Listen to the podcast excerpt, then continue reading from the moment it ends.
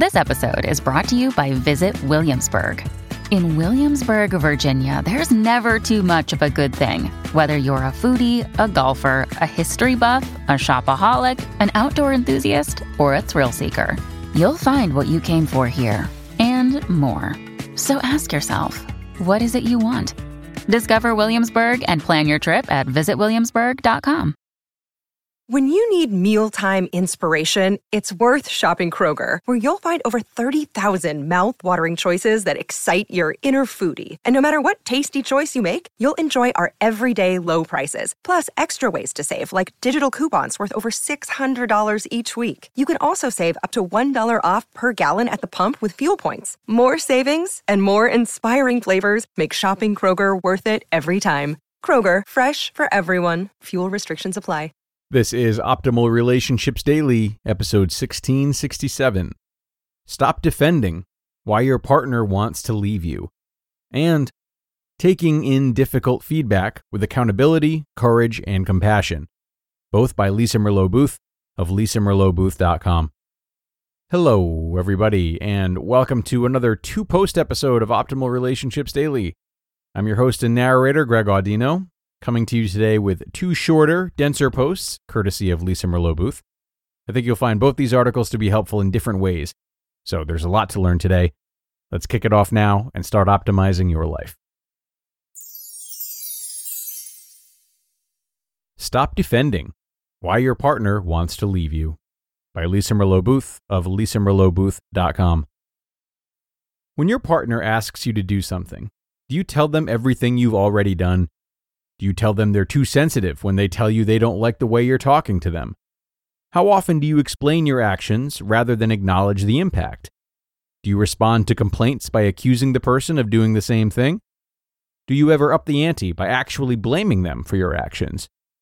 If any of this sounds familiar, then chances are you have a problem with defensiveness.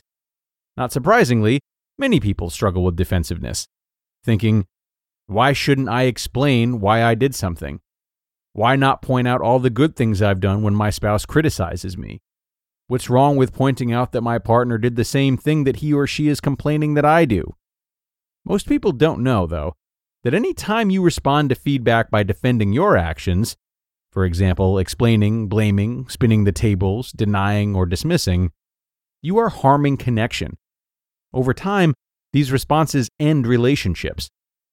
Defensiveness is so damaging that it is one of John Gottman's four horsemen and a significant predictor of divorce, along with stonewalling, criticism, and contempt. If you use any of the other three horsemen on top of defensiveness, whew, relationships may be a severe struggle for you and those around you. Back to defensiveness, though. So, what's the big deal? It's almost as if everyone does it. Why is it so harmful? Well, Besides being frustrating as all get out, defensiveness makes solving issues nearly impossible. If you often respond to upset or criticism by defending your actions, people learn to stop coming to you with their upsets.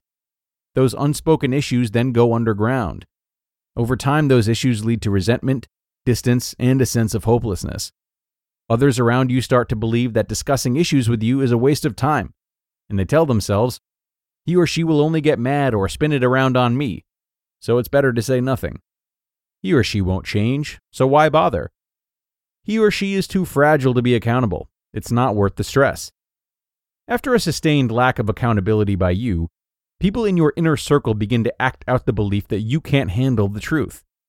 Sadly, you start to view the lack of complaints as a positive sign that things are going well. Unfortunately, though, things are not going well. Serious issues have likely silently built up for years, Finally, your marriage or partnership is on the brink, and you have no idea why. A lack of accountability breaks up marriages. Your frequent knee jerk move to protect yourself rather than be accountable to your partner ultimately harms you. If you can count on one hand the number of times you genuinely owned your mistakes and repaired the damage those actions caused, without justifying, explaining, defending, etc., then defensiveness likely was or will be a massive factor in the demise of your relationship. Taking in Difficult Feedback with Accountability, Courage, and Compassion by Lisa Merlo Booth of lisamerlobooth.com. Shutting down or withdrawing in conflict is not the same as taking a healthy, much needed time out. One protects relationships while the other harms them. Conflict, hurt feelings, upsets, and challenging conversations are vital aspects of healthy relationships, teams, and systems.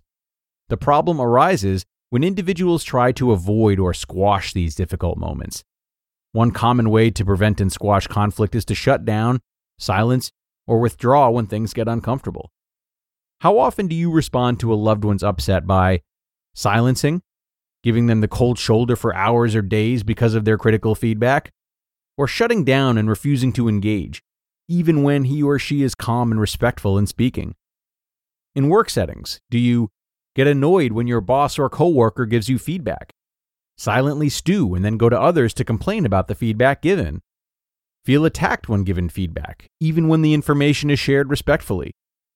Collapsing in the face of difficult feedback or someone being upset with you is an internal problem with you, not their message. The other person's feedback, be they a boss, lover, or friend, is a gift from them to you. Their feedback signifies that you are important enough to attempt to work through issues. Your tendency to shut down, be offended, or passive aggressively give them the cold shoulder is a sign of disrespect to them and insecurity and fear within you. Take that in for a moment. Shutting down is about your fear and insecurity, not their message. And hold yourself in warm regard. You are enough and you matter despite your difficulty taking in feedback. Taking in difficult feedback with accountability, courage, and compassion is one of the most challenging aspects of adulting. It's also one of the most important. Without adulting, there is no way to get to extraordinary relationships, amazing jobs, and life nurturing friendships. And like it or not, being able to stay in a challenging conversation respectfully and entirely is your first step. The good news is, you are more capable than you realize in this department. You can do it. There is a way. The bad news is that your pattern of shutting down will not go away by itself. Challenge. If you're ready to enter the adulting arena when receiving feedback, keep your eyes open for an excellent opportunity to get started on this journey. This one shift truly is life changing.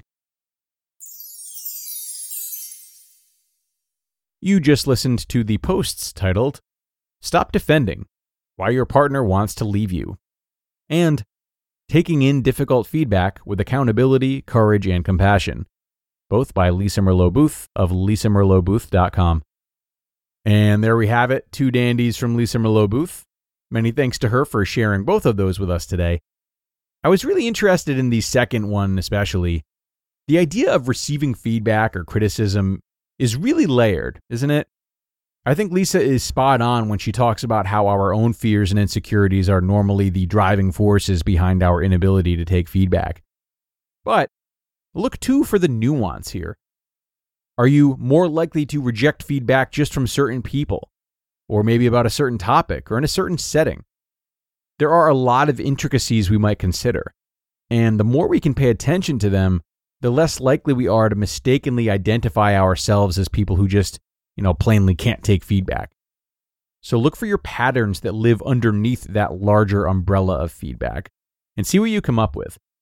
Having that understanding will certainly help you to understand your fear in a more detailed way. So I'll leave you to it, everyone, as we wrap things up for today. A big thank you, as always, for showing up, and I hope these posts both left you with some things to think about. Enjoy your day and be sure to come on back tomorrow for more. That's where your optimal life awaits.